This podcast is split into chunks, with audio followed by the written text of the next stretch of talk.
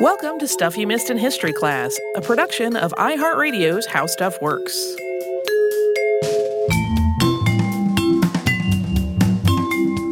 Hello and welcome to the podcast. I'm Holly Fry. And I'm Tracy V. Wilson. So, this is part two of a two parter. And in part one, we looked at the early roots of commercial aviation and how airplanes went from being the latest invention to starting to morph into a very real industry, at least until World War II kind of put a damper on commercial aviation for a little while.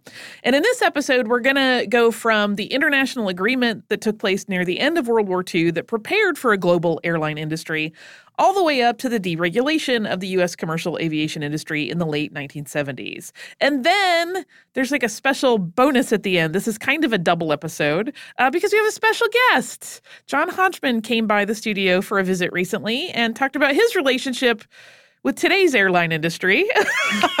uh, and it is a very fun and silly chat. Uh, so we are going to hop right into talking about how various world powers were thinking about how to make air travel work after the war was over. In late 1944, the Convention on International Civil Aviation took place in Chicago. You'll see it referred to colloquially as just the Chicago Convention. This convention established the International Civil Aviation Organization, the ICAO, which is a UN branch to regulate air travel at the international level. And during the convention, the so called five freedoms of the air were developed. Per the terms, each of the participating nations would grant all other participating nations these five freedoms. There was some exclusionary language about if they had had a previous conflict before this that there could be some wiggle room in these, but these are the five freedoms. To fly across its territory without landing, to land for non traffic purposes, to put down passengers, mail, and cargo taken on in the territory of the country whose nationality the aircraft possesses, to take on passengers, mail, and cargo destined for the territory of the country whose nationality the aircraft possesses, to take on passengers, mail, and cargo destined for the territory of another agreeing nation, and to put down passengers, mail, and cargo coming from any such territory. In short, it's all a hey, we're all going to be cool with each other, flying in each other's airspace and landing in each other's countries. The purpose of the ICAO was also defined during the convention, and it was stated as follows quote, Whereas the future development of international civil aviation can greatly help to create and preserve friendship and understanding among the nations and peoples of the world, Yet its abuse can become a threat to the general security. And whereas it is desirable to avoid friction and to promote that cooperation between nations and peoples upon which the peace of the world depends, Therefore, the undersigned governments, having agreed on certain principles and arrangements in order that international civil aviation may be developed in a safe and orderly manner, and that the international air transport services may be established on the basis of equality of opportunity and operated soundly and economically, have accordingly concluded this convention to that end. It was signed on December 7, 1944, but the ICAO acted as a provisional agency until 26 of the 52 signing countries had ratified it locally, and that happened on March 5, 1947. In the late 1940s and early 1950s, the British Overseas Airways Corporation built and introduced the world's first commercial jet airliner, the de Havilland Comet. These jets were beautiful and stylish, and ultimately they were disastrous. In 1953 and 1954, there were three terrible fatal accidents when de Havilland Comets broke apart during their flights. All the passengers and crew died in each of these disasters, and after the third one, the Comet was taken out of production and a formal investigation was launched into the matter you can absolutely find accounts of pilots and other people in the industry who have remained very angry for a very long time about the fact that it was not those measures were not taken after the first accident.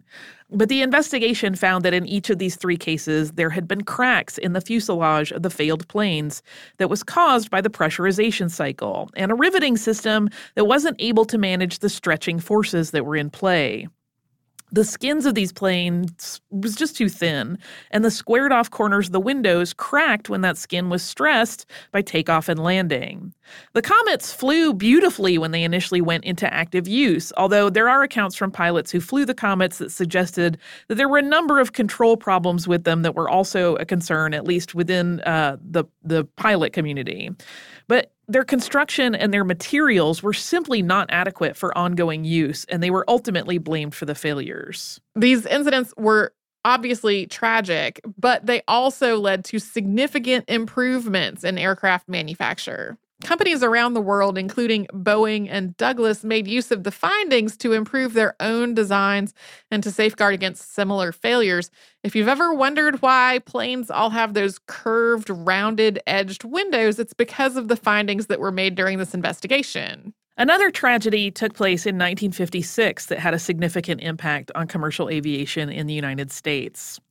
On the morning of June 30th, a Trans World Airlines flight bound for Kansas City, Missouri, left Los Angeles at 9:01 a.m. after a 31-minute maintenance delay. 3 minutes later, a United Airlines flight headed to Chicago also left Los Angeles. Due to turbulence, the TWA flight was granted permission to go up to a higher altitude that put it at the same altitude as the United flight. The United pilot wasn't notified of the other plane that was near it, and technology was very different at the time. Pilots had to rely a lot more on visual surveillance in these circumstances, and the cloud cover meant they did not have nearly as much visibility. At 10:31 a.m., the planes collided over the Grand Canyon, and all the passengers on both flights died. This was not the first midair collision like this. In the years leading up to it, there had been more than five dozen others, but this one was a lot larger than any of these others. It made it painfully clear that safety procedures and regulations had not kept up with the rapid growth of the airline industry after World War II. Yeah, in the course of just a little over a decade, it had ex- it had way more than doubled and there were just a lot more planes in the sky to be managed. And in a moment we're going to talk about the legislation that came about in response to this incident and this bigger problem that it it really brought into focus. But first we're going to pause and have a word from one of our sponsors.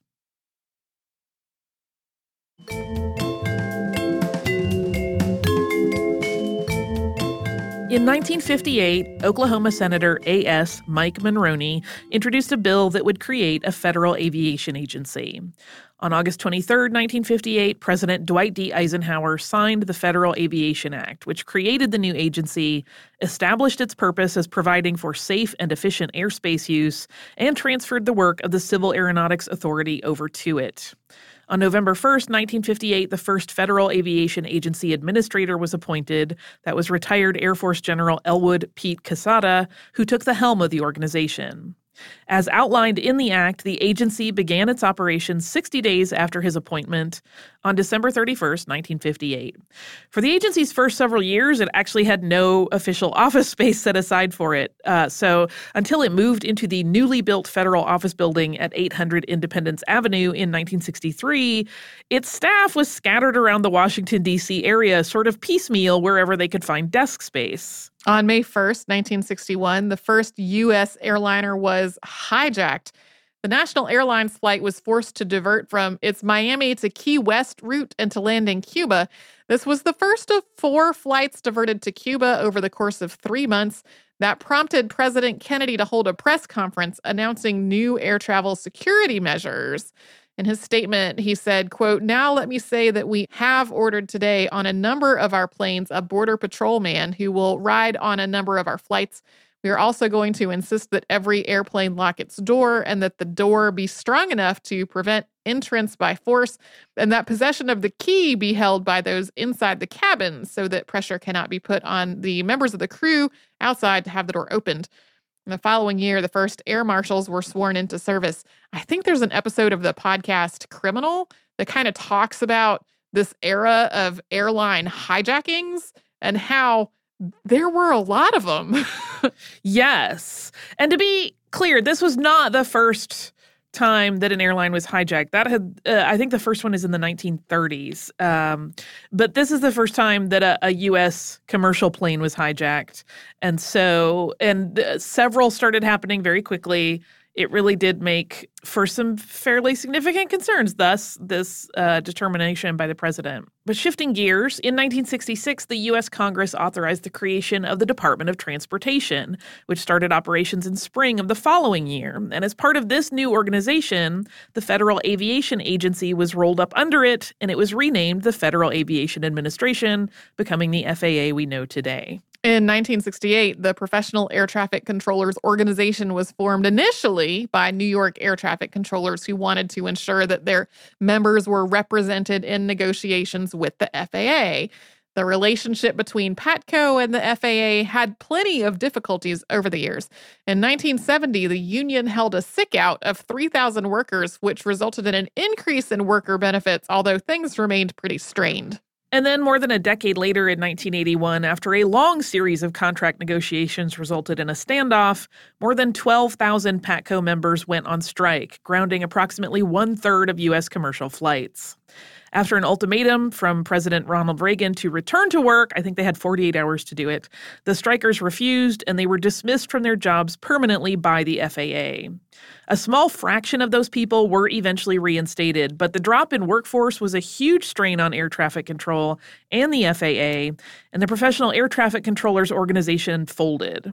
There was no union for air traffic controllers until the National Air Traffic Controllers Association stepped into that role in 1987. And this, of course, is a very quick version of a protracted and much more involved story that as we said at the top of episode one of this two-parter, there are a lot of pieces in, yeah. the, in this brief history that could be their own episodes and even multiple episodes. This is one of them because it's a fairly significant moment. Yeah, and it, I mean, it had a lot of effects not just in the world of air travel and air traffic control, but also in labor rights in general, like huge. In 1973, the Paris Air Show featured two different supersonic planes, and each of them vied to become the leader in the, what they thought was going to be the next stage of commercial aviation. The Soviet designed Tupolev Tu 144 had already made a name for itself. It had first flown on the last day of 1968, and it had achieved the goal of supersonic flight half a year later in the summer of 1969. The Concorde, on the other hand, had its first flight in early 1969. That was two months after the Tu 144, though it had been showcased at an event in Toulouse, France in 1967. It just didn't leave the hangar during that event. It was kind of like, look at this plane. We're not flying it, but it's cool. It had been developed in a partnership between British Aircraft Corporation and the French firm Aerospatiale after an initial agreement to the co development had been struck by the British and French governments in 1962. Boeing had been working on a supersonic plane, but its funding was canceled by the US Congress in 1971 and it never made it past the design phase. At the 1971 Paris Air Show, both the Tu 144 and the Concorde were on hand. Both the planes and the rivalry between them drummed up a lot of excitement at the prospect of supersonic travel. And so at the 1973 show, the two competitors were once again on hand. The Concorde's demonstration flight was solid and uneventful. It went perfectly. But the Tu 144, which had a much more grandiose and ambitious show featuring flight tricks, broke apart in midair and it crashed into a nearby village, killing eight people on the ground as well as six crew. While the Soviet craft did continue development, the tragedy at the Paris Air Show really set it back too far to compete with the Concorde. Three years later, in 1976, the Concorde began carrying passengers on supersonic flights. They ran at an altitude of 60,000 feet and could make the Atlantic crossing in three hours. You could also apparently see the curvature of the Earth when you looked out the window. While the Concorde was a massive step forward technologically in the field of air travel, you'll notice they are not running today. There aren't really any supersonic passenger jets. Concerns about the noise limited the Concorde's flight patterns. The mid 70s oil crisis also caused most of the orders for jets to be canceled. They ran exclusively as parts of British Airways and Air France fleets. The tickets were also expensive. And then in July of 2000, an Air France Concorde flight had a catastrophic failure just after takeoff when a blown tire caused the fuel tank to rupture and the plane was consumed by fire. 113 people died. All the remaining Concorde jets were refitted with new fuel tanks, but in 2003, the last Concorde flight took off from JFK International Airport in New York and landed in London.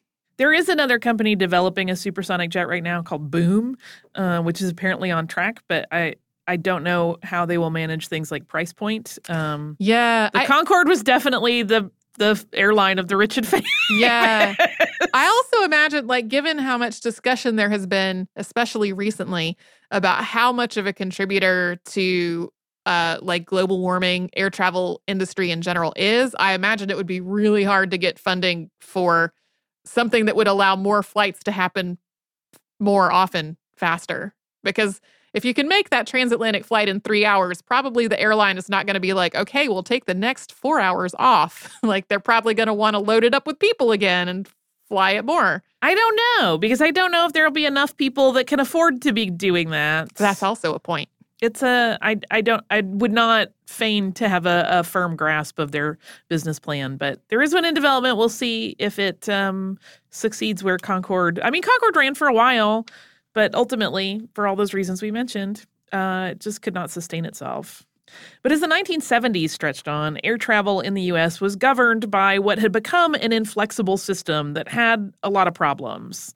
Air travel remained costly, it was something out of reach of the average person. For a lot of people, it still is. This was also a very costly time in the United States in the wake of the oil crisis. So, even the existing passenger base, like the people that could afford air travel, that base shrank because money got a lot tighter for a lot of people. The various regulations that have been put in place by the federal government could sometimes be at odds with the efficiency of the airlines.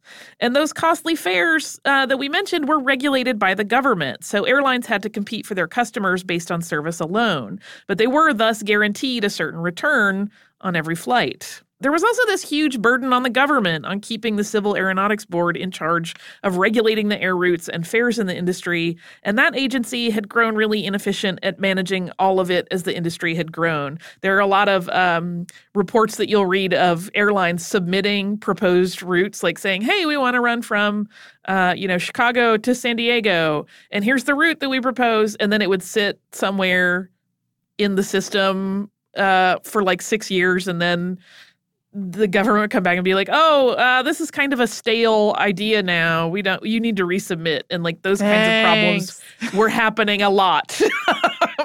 As Congress started to examine this issue, economist Alfred E. Kahn, who also served as the chairman of the Civil Aeronautics Board, championed deregulation as the solution to the problem.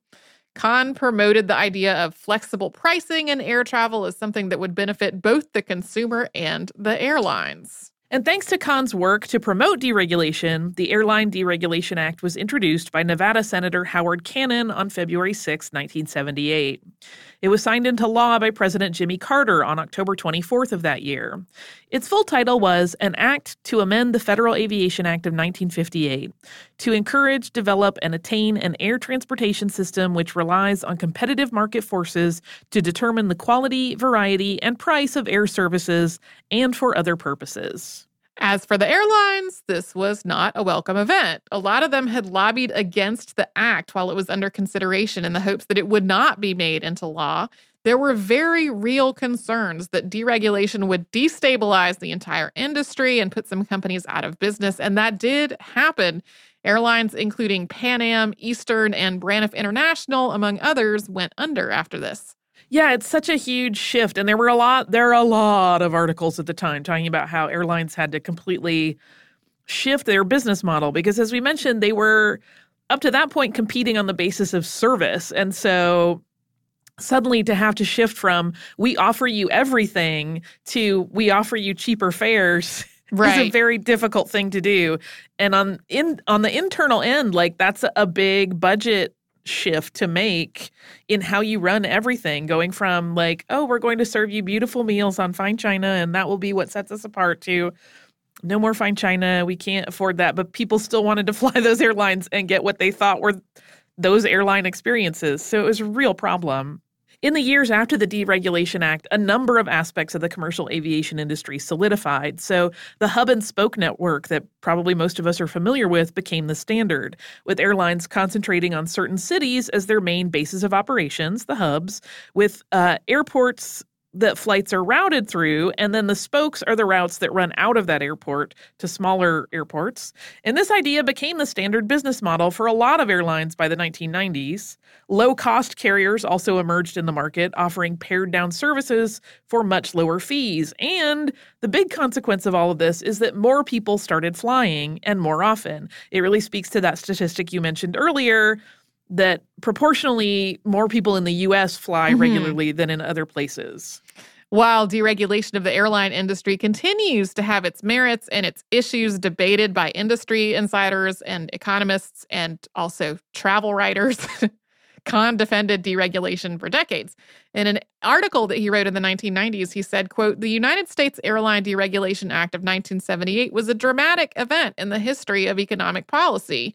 It was the first thorough dismantling of a comprehensive system of government control since the Supreme Court declared the National Recovery Act unconstitutional in 1935.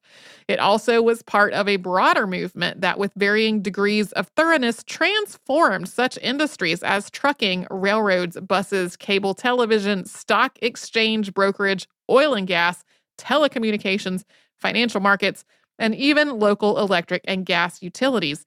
You could have a million conversations going on for years about the pros and cons of deregulations of all those things that I just read.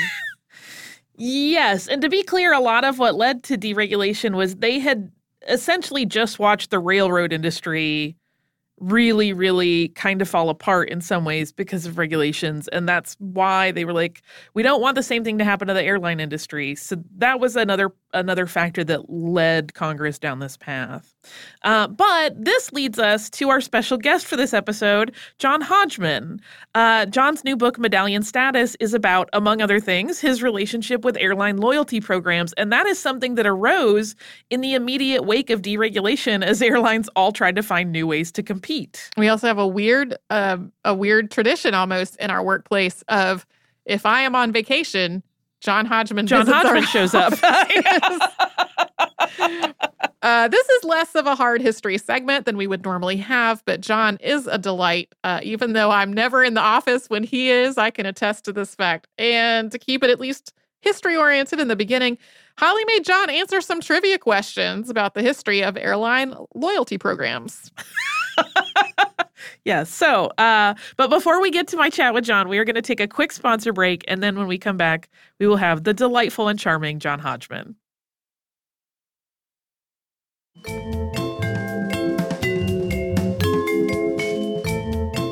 So, now that I'm thinking about the airline industry's history, particularly as it pertains to loyalty programs, we have a guest who is the absolute perfect person at this time. Oh. Uh, John Hodgman, who has a, a new book out called Medallion Status. Yeah, Medallion Status is my new book of stories uh, following Vacationland, which was a lot of stories about vacation. This is a book about work, all the weird oddball jobs that I've had in my life since I was 13, the the traffic counting, the cheesemonging. Love it. Literary agenting. And probably the oddest of all and most inexplicable is the period of time I spent on camera as a famous minor television personality.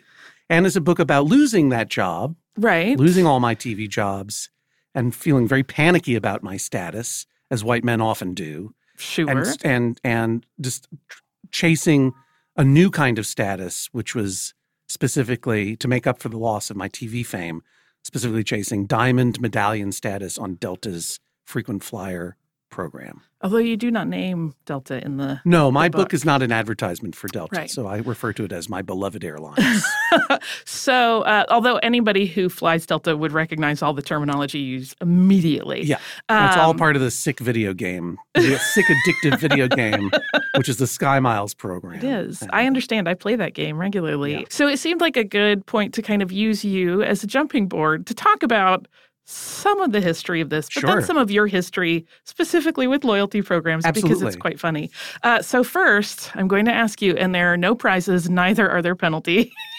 That's So, well, why am I doing it? if any of these if are I'm, if I'm not gonna if I'm not gonna upgrade my status, you're going to learn at the end of it. I'll Oh, give right. you like a, a gold star of learning. yeah, Uh, okay, that'll that's that's good. That's So, all- first, only child. That's all I want is validation that I did the work. uh, John Hodgman. Yeah. What year was the Airline Deregulation Act passed? I'm going to give you choices. Oh, okay, good. Uh, A, 1969, B, 1975, C, 1978, or D, 1980. I think that it is uh, 1980. You are two years too late. It's I was going to say 1978. 78. Uh, yeah, because they were trying to address the fact that more global I got it wrong. I have to leave. Goodbye. it is. No medallion status for you. No, no. They're going to revoke it. They're going to bump you down to silver. 1978, though. Yes. Uh, yeah, and so it's no surprise that after deregulation, is immediately when these airline rewards programs started popping up. Right, of course. Uh, literally a year later, a small carrier, Texas International Airlines, started offering a miles program in 1979. And then, right on its heels, there were larger airlines that, of course, were like, yes, we need to stay competitive. So they started offering their own loyalty programs. Which of these three large airlines offered the first loyalty program? okay. Was it American, Mhm. United, Mhm. or Delta? You know, I'm a Delta person, I know you are. but I don't think they started this. And I have a feeling it was America. You are American correct. It's American. Yeah. It's their um, Advantage. I was going to say I never know if I could, should call it a uh, advantage or ad or advantage. advantage. Advantage. But uh, that is the oldest airline loyalty program still running. Really? Yeah. Because they started theirs in '81. I was Platinum Elite Plus there for a brief time. Are you? Yeah. Fancy pants unicorn. Again, as with all of these things, mostly it's just like a, a card you have or a, or a logo on your app, and you don't know if it's any different at all, except you got it and someone else doesn't have it. Yeah. Right. The next and last question of little importance, although historically interesting, and people love the trivia around this particular airline. Oh, okay. What was the Pan name Am? of Pan Am's loyalty program? Was it A, Air Pass, B, Sky Pass, or C, World Pass? Uh, I'm going to say World Pass. You're correct. Yeah. C, two out of three. You're fine. Right. If you Thank were if you were a baseball player, you'd be miraculous uh, for that it would, average. It would be a miracle if I Right? could play baseball. Yes, that's true. uh, and then, of course, when they folded, and there's many moving parts to what happened with the end of Pan Am, but Right. their um, their program, people that were holding those miles, went into Delta's program, Oh, interesting. so they didn't they didn't lose them all. I knew that it had to be Pan Am because uh, I knew you were talking about Pan Am when you talked about people were interested because people are fetishistic about the history of Pan Am. There's the there's logos of Pan Am, the, Yes. the design history of Pan Am. It's a lot there. we um my husband's parents lived next to someone that used to work in the travel industry, and so we have a bunch of vintage Pan Am posters. Oh, wow. And yeah. you would think that we are magical and cool with these hanging in our lounge, but really we just kind of inherited them. We're Right. not as I feel guilty knowing that there are magical and cool. Pan Am people that would probably like really love to have them. And one day I'll find one of those people and have a magnanimous gesture. But or you can just sell them, fleece them, fleece those, that's not how I fleece do. those Pan Am nerds, a those world nerds. I'm not a fleecer. But see, Um, I knew that Pan Am's Pan Am. First of all, I knew in its history emphasized its international travel, yes. and of course, at John F. Kennedy, Pan Am opened the Worldport, hmm which was their super fancy jet age Jetsons looking Yeah. home terminal that featured. It looked like a giant mushroom, and it's uh, because the central the central terminal was a was a what you call it a uh, cylinder, and on top there's this big overhang, so that jets could pull up to the terminal, and you could walk out to the jet without Yeah. getting wet. But then almost immediately after they created this, they started using larger jets. They couldn't go up to the terminal. Of course. And I only knew about it because I it became a Delta terminal, Right. and I flew out of the Worldport uh, about a year before it was finally demolished. And Is it because you had been there? they said, "That's it. We're just waiting for Hodgman to go through, then we can start taking this thing apart brick by brick." And it had fallen into profound disrepair because they had no interest in repairing it. And it's historically, I mean, architecturally beautiful and of its time, but in impractical as a terminal. Right. And by the time this was, I'm, I must have been 2011, 2012, 20, maybe even 12, 2013, because they only recently got rid of it. Yeah. And at, you know, at the same time that they're lovingly renovating the TWA terminal over by JetBlue, the Eero Saarinen and TWA terminal, which is now a hotel, uh, they were just letting this piece of pop art crumble Yeah. And there were birds, colonies of birds living inside, and water dripping everywhere. It was like you were walking through an abandoned tropical temple. I it was like it. a Disneyland set, frankly. And Right. they had big, huge, like orange translucent garbage bags to collect leak water with these valves and, and plastic pipes siphoning the water away. It was like a set from the movie Brazil. That is is a little weird. post-apocalyptic. Yeah, it was very it was really intense and and it was the the the final the once glorious jewel in the Pan Am crown had now been totally tarnished and crushed Yeah. and crumbled, and it was sad to be a part of. World Pass. Uh, so you've already told us some of your travel history, but uh, you named your book after your uh, medallion status. I used two words, Right. medallion and status, that go together. Will you um, just give us a little bit of your history as it relates to like your personal history Yeah. of flying and particularly becoming and I say this with absolutely no shame, an addict to this kind of system because we all get in it It's desi- I mean, it's designed. It's it's it's gamifying consumer completely. activity, Completely. and I mean, it, obviously, it goes back all all the way to a time before there were video games. Honestly, Mhm. do you know what I mean? Yeah. It's the it's the original it's the original in-app purchase kind of like commercial mind control. Yeah. so you know i i uh my name's john hodgman uh i'm a writer comedian actor i used to be on the daily show with jon stewart when jon stewart was on the show No, what was that? the daily show with jon stewart it was a, da- daily comedy show and that opened the door to a, a very impract uh, as i say implausible career on camera and i got to do some acting work and i still do still do a little bit but but less than ever before but there was a period between 2013 and, and 2016 uh, uh, 16 or so when i was traveling a lot by air partly as a touring comedian and storyteller and partly as a uh, being flown across the country back and forth all the time for a small role on a FX cable comedy show called Married that doesn't exist anymore. And I was on this show. I was I was the third best friend of the leading friend. I wasn't like even the vice best friend. I was like the president pro tempore best friend. The Secretary case- of Friendship. Yeah, in case the in case the other two best friends disappeared, I would I would get to be this guy's best friend. Nice. And by contract as a guest star, they had to pay for my flights. Right. And they ha- and they were contractually obligated to fly me first class. And I was going back and forth on Delta arbitrarily. I had ne- I'd never wandered. I'd been in a in a program at I had been an AAdvantage uh, account. I still do AAdvantage, Mhm. but I'd never chosen any of these walled gardens to get trapped in.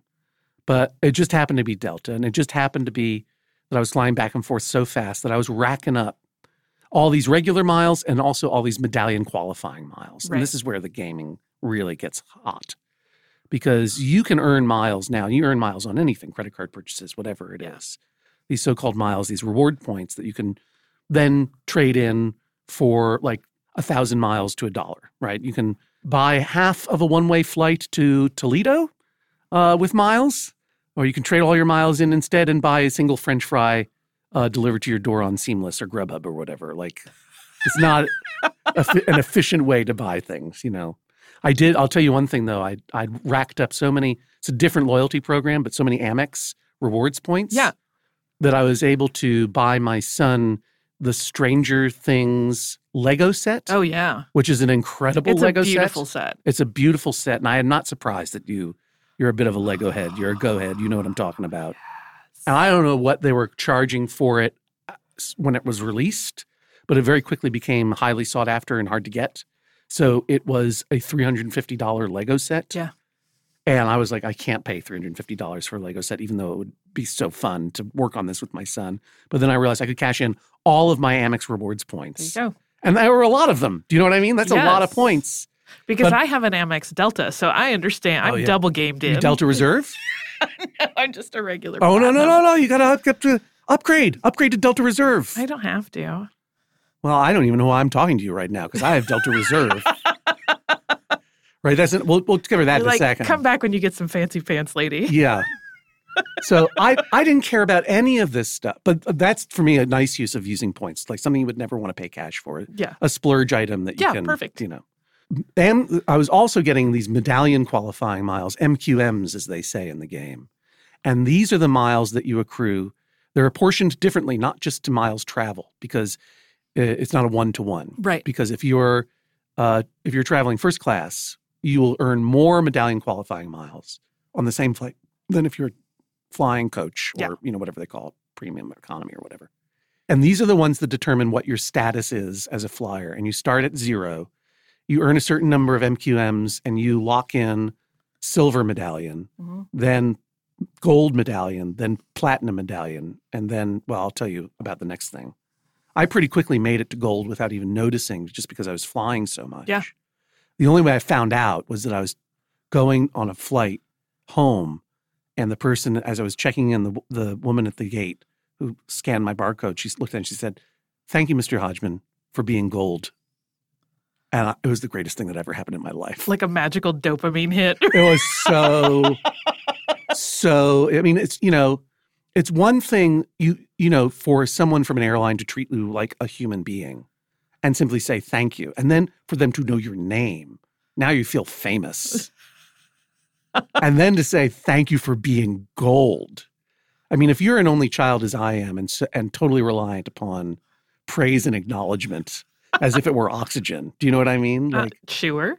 being re- thanked for being gold was a very powerful bad feedback for me it's like and you know everyone think you know it's like one of the things i talk about in my book is i'm not recognized that much anymore and yet when i am I, I, it's still wonderful because even even if it is at the as in the beginning of the book this young couple that approach me in our you know in our town that we that we spend part of the year in in coastal maine and they're like, hey, it's John Hodgman. And I'm having a fight with my wife because we're both freaking out over the fact that our, our Jeep dropped its heater core and the, and the passenger footwell is filling up with engine coolant, but we don't know what engine coolant is. And it just looks like our Jeep is bleeding to death. Best day ever. Yeah.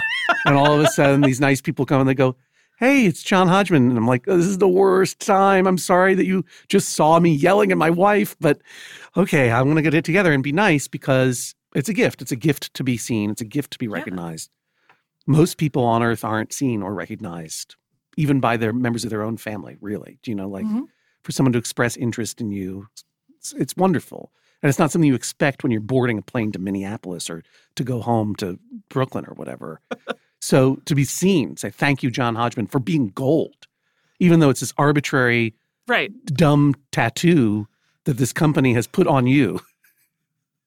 It feels like people feel like, you know, everyone goes through life saying, like, I think I'm gold. I think I'm gold, but no one sees that I'm gold. Actually, I'm not sure that I'm gold. I'm worried I'm not gold. I'm worried that I've been tricking myself into being, you know, into You have tricking, gold imposter yeah, syndrome. I have gold imposter. I'm worried. I'm worried that I've I've been tricking everyone into thinking that I have value, but I'm not sure that I have value. But all of a sudden, there's a stranger in a in a patterned vest saying thank you for being gold. It was a really powerful feeling, and all of this. I mean, I think that what started for airlines as a simple like they needed a way to retain customers because suddenly it was much more competitive in the marketplace. It was a loyalty rewards program, literally. But but I think for people that I've talked to who get deep into the into the medallion status game, it's really hard not to take it personally. it's really hard yeah, not I- to take yeah, it personally. Like yeah. to to have it feel like there is some special validation to being platinum medallion, for example, which is the step above gold. I yes. made. Which I really um, am eager to get to soon for an aesthetic weird reason. Which is what? When you're gold status, your Yeah. boarding pass on your phone has the ugliest background color of all Oh, time. right. And I'm only like two flights away right, from getting rid of that. right. You're going to hit platinum. Yes. Very, it's very exciting. I'm There's just a little ceremony. I don't want to spoil it for you. I'm just ready to not look at that particular shade of like rust brown Yeah. anymore. Well, because it's reminding you you're not platinum. I didn't mind when I was just silver because it was that pretty gray with a little sheen to it. Yeah. It's the color. It really is purely aesthetic for me. Silver is a garbage medallion. I don't want to talk about it anymore. Stop. and then after traveling for a while, my TV show was canceled.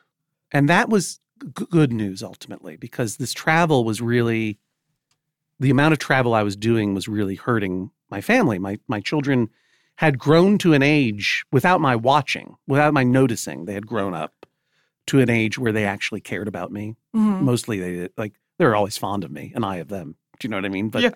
I had been traveling and touring and you know taking chunks of time to be away from my family for all of their growing up. And when they're when kids are young, they they're resilient to that. But my son had grown up to a point early, you know, preteens. My daughter was in her very early teens, and they were noticing I was gone, and it was hard. And it was hard for me too because I was starting to appreciate they were going to disappear for real, not Yeah. actually, but to grow up and go away soon, right?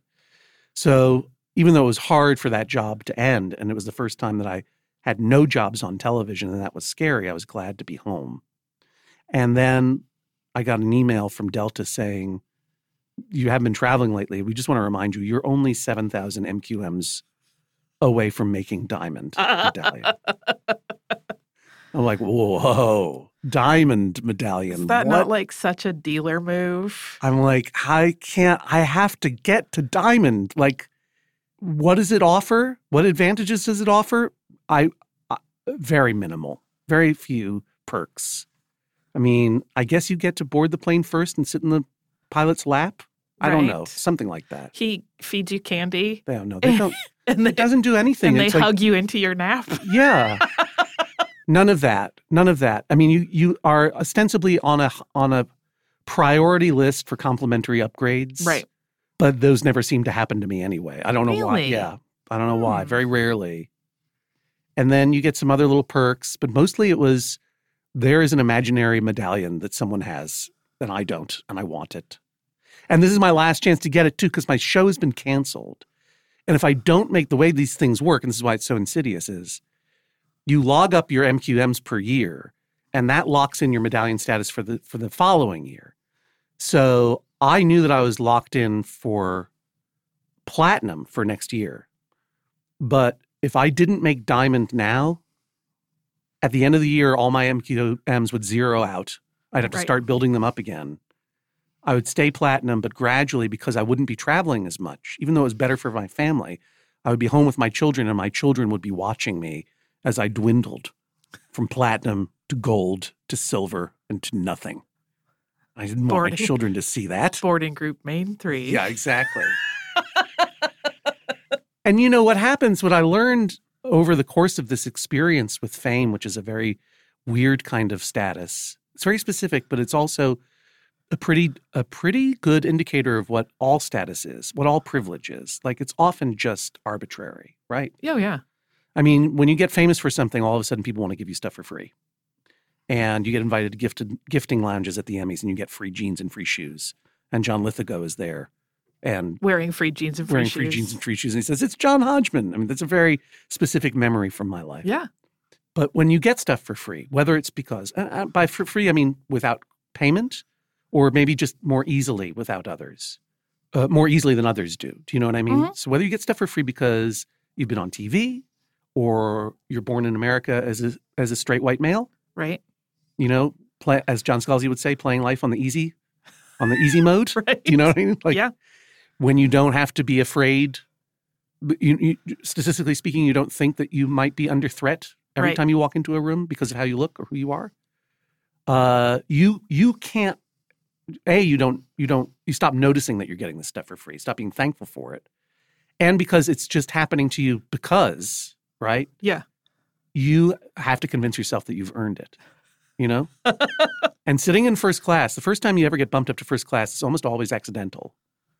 You know, like Yeah. you get bumped up, or there is a mistake, or someone is paying for you, and you get to be in first class. You didn't buy that ticket necessarily Right. yourself, Very rarely. And you sit there in first class, and you're like, "This is the most insanely happy thing to ever happen to me."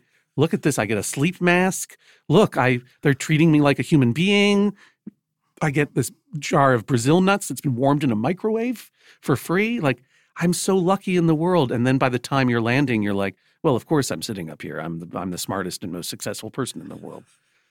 You They know, actually uh, are gassing the first class cabin to keep everybody happy Yeah, and, no, and confident. when you when you get status, when you get privilege, there are legitimate things that you earn in this life, but there are also things that you get just because that's the way the law works or that's the way the market works or whatever. And when you get stuff for free, your mind quickly convinces itself you deserve it. It's Oh, a, yeah. it's a layer of self protection, Yeah. right? And then when the status is taken away for whatever reason, uh, historical change or your TV show is canceled or whatever else, your mind goes into a weird panic mode. Maybe not everybody's. No, I think you're tapping into something very human, right? Yeah. If you look at conflict throughout history, it is, like you said, it's that self protection. Like you would feel guilty if you didn't feel like you earned it. So you convince yourself you earned it. And then when you lose it, you feel shame over it. Right. You feel shame. That's exactly Which right. Because you've lost this thing. The motivator for so much Right. poor behavior right. historically of humans. Well, I mean, you know, uh, uh, yeah, every everything from chasing diamond medallion status to voting for a particular presidential candidate because you feel that your historical privilege is being taken away, and Mhm. you feel you feel your status slipping. And people do irrational things, you know, and parents too. One of the interviewers who talked to me about the book for Publishers Weekly, whose name has escaped me for a moment, but you can look it up. She's a wonderful uh, writer. I apologize she made a connection that I didn't even make in my own book because a lot of my book is talking about parenting and and and my kids. And it's like when you're a when you're a parent of young kids, you are extremely famous. You are the most famous person to walk into that room. It's extremely gratifying. Like it's extremely gratifying to walk into a room where someone goes, "It's John Hodgman." Do You know what I mean? Like Uh-huh. presuming you're John Hodgman, and whether that's John you know or your to me, child. it's always so weird. Yeah, I and know, I'm it's like, I don't different. understand what's happening. But okay, I'm just gonna roll but with you know, it. you are a total celebrity to your kids. You know what I mean? And then they get older and you lose that status. Like they start to see you for your flaws and you're no longer they have start to have their own thoughts and feelings and lives and so forth. And we all deal with parents who are also aging out of their careers. Mhm. They're losing their their jobs. They're losing their influence over their worlds. And it's a you know, it's there are inflection points in life where status just drops. And people deal with it very poorly most of the time. yeah. You know what I mean? That's what midlife crisis is for for guys, for sure. You know. So anyway, uh, this is all to say, I'm I get this note saying I'm seven thousand MQMs away from diamond, and I'm like, I need to have this, and I I'm like, how am I going to do it? Now there is. I'm not sure if there still was this a secret website you could go to to just pay them a bunch of money to to jump up to diamond. It's a black market of, of status. Yeah, yeah, it's a, it's a secret website. I think it's delta.com slash elevate your status is actually the, the. But I didn't know about that at the time. I thought I had to go somewhere. That doesn't sound very black market. I thought I had to earn it. So I'm I'm up at 2 a.m. now pricing flights, trying to figure out, you know, here we are coming up. It's December, where the holidays are coming up. I don't have time to be away. I have commitments everywhere. The only way I can make Diamond Medallion is if I fly first class to get those extra MQMs from JFK to LAX and then fly back immediately.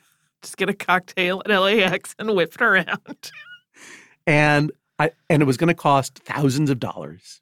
Never mind the amount of you know carbon footprint that I was adding to my life Right. that was unnecessary. It Right. was total waste. And then I thought about how I could possibly explain this to my son as I got up and you know he's been traumatized because I've been flying away so long, but he's always a good sport. I would say, "I'm sorry, I have to fly today," and he go, "You're going to work. I understand." I'm like, "Well, not really for work."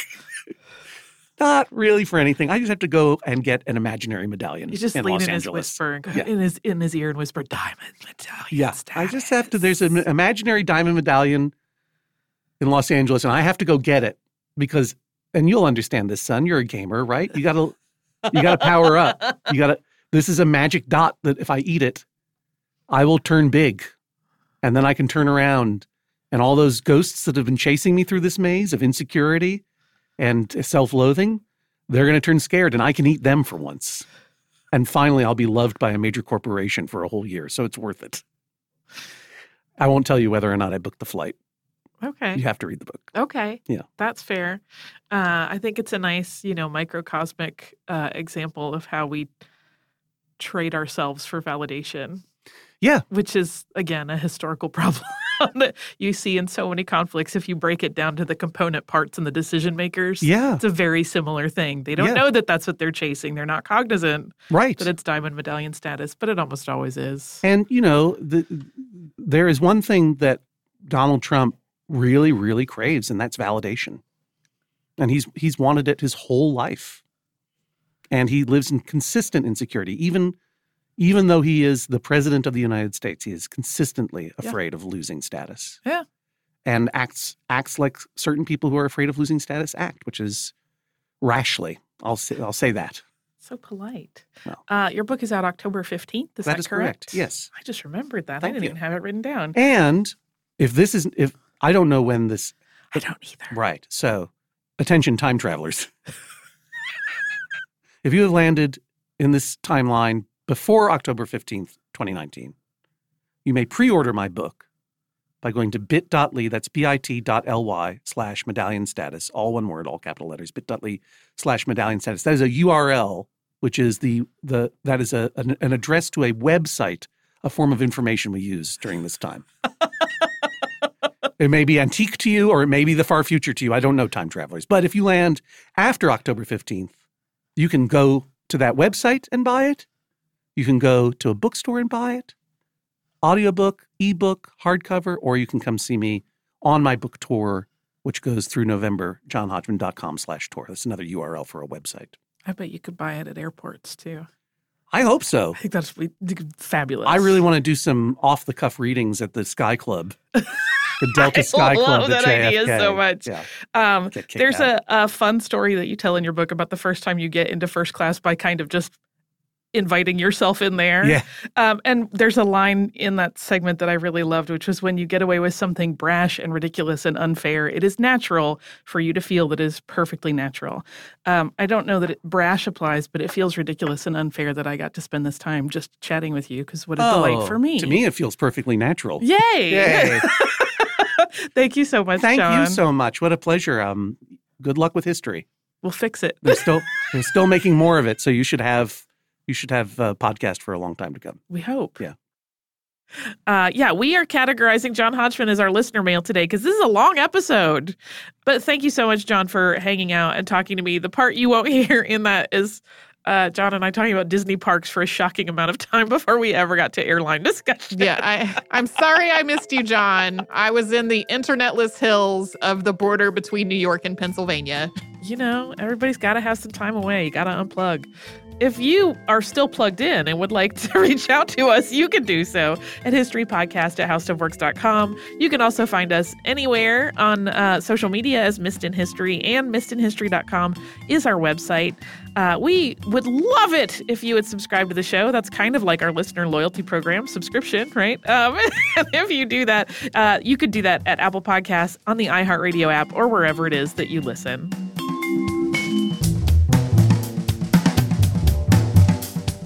Stuff You Missed in History Class is a production of iHeartRadio's How Stuff Works. For more podcasts from iHeartRadio, visit the iHeartRadio app, Apple Podcasts, or wherever you listen to your favorite shows.